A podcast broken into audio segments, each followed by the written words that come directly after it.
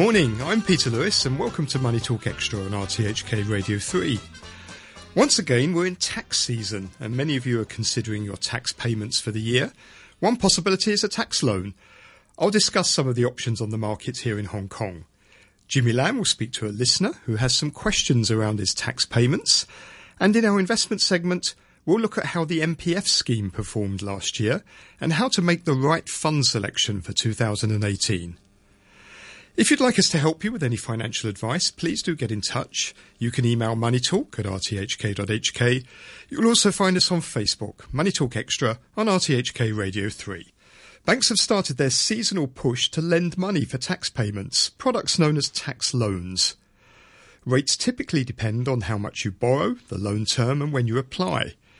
If you actually have the money to pay your taxes, the only reason for a tax loan will be if you can invest your savings for a higher return than the cost of the tax loan. So, what's the best way to find the most favourable tax loan offer?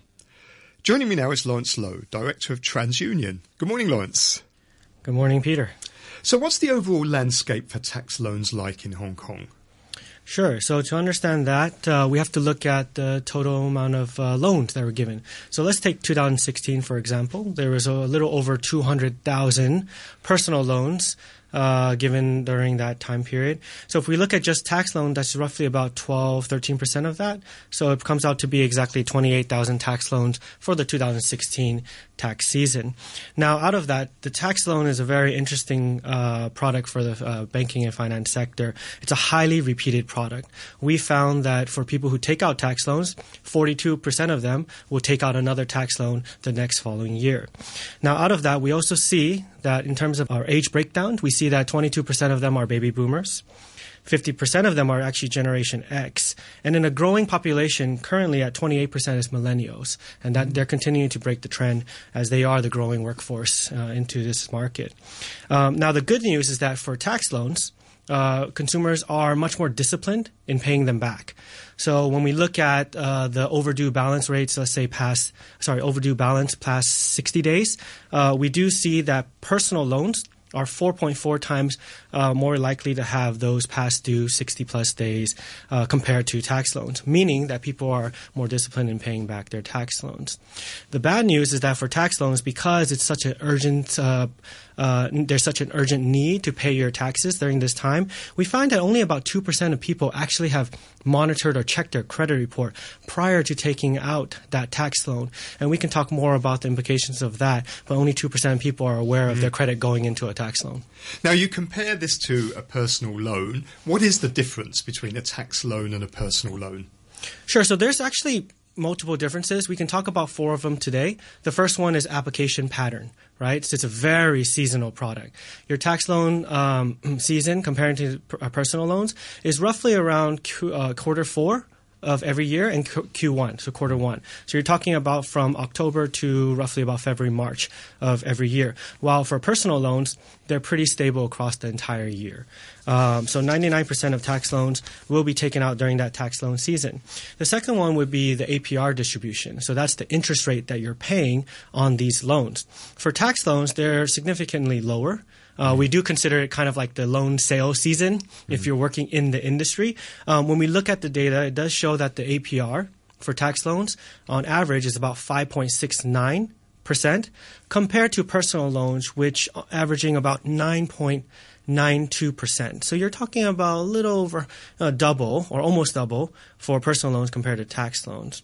The third one is actually the credit score. We find that uh, people who actually been able to take out tax loans are less risky, meaning that their credit score is in the higher ranges. So, just to explain that a bit, a credit score ranges from A to J. The higher you are, the less risky you seem to lenders or banks, and they're more willing to then give you that loan. In tax loan seasons, it's just the same. What we found was that 83% of people taking out tax loans score in the higher ranges compared to just 62% for personal loans.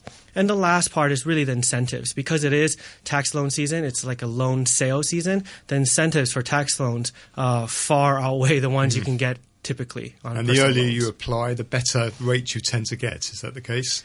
Um, in terms of when you apply for tax loans, it does not actually affect it. What really does affect your ability to get the best offer would be a few things, and namely one of them is your credit score. Mm. They do start with that to understand your risk, and from that they're able to then offer you some sort of, uh, hopefully, the best offer. Now, there's quite a lot of myths surrounding tax loans here in Hong Kong. Can you mm-hmm. bust a couple of them for us? Sure, sure, sure. So, um, you know, we can talk about two, which I see or we observe the most. So the first one is the the actual during the tax loan season, the actual marketed offer compared to the actual offer that consumers can enjoy. Mm. So when you're talking about what banks or financial institutions are marketing, they're offering or they're marketing the best offer anyone can absolutely enjoy for this tax loan. Um, but in order to qualify for those offers, that's the tricky part. It's a little bit tough. It depends on the tenor, so basically the loan duration in which you're going to take it out. The shorter, the better for them. They want to recoup their investment as quickly as possible. It also requires a very high loan amount, typically. Mm-hmm. Uh, every bank will have a different uh, amount, but you do need to pay attention to that. The next one is then your credit score. They will require a very strict grading. They obviously want the best, most least risky.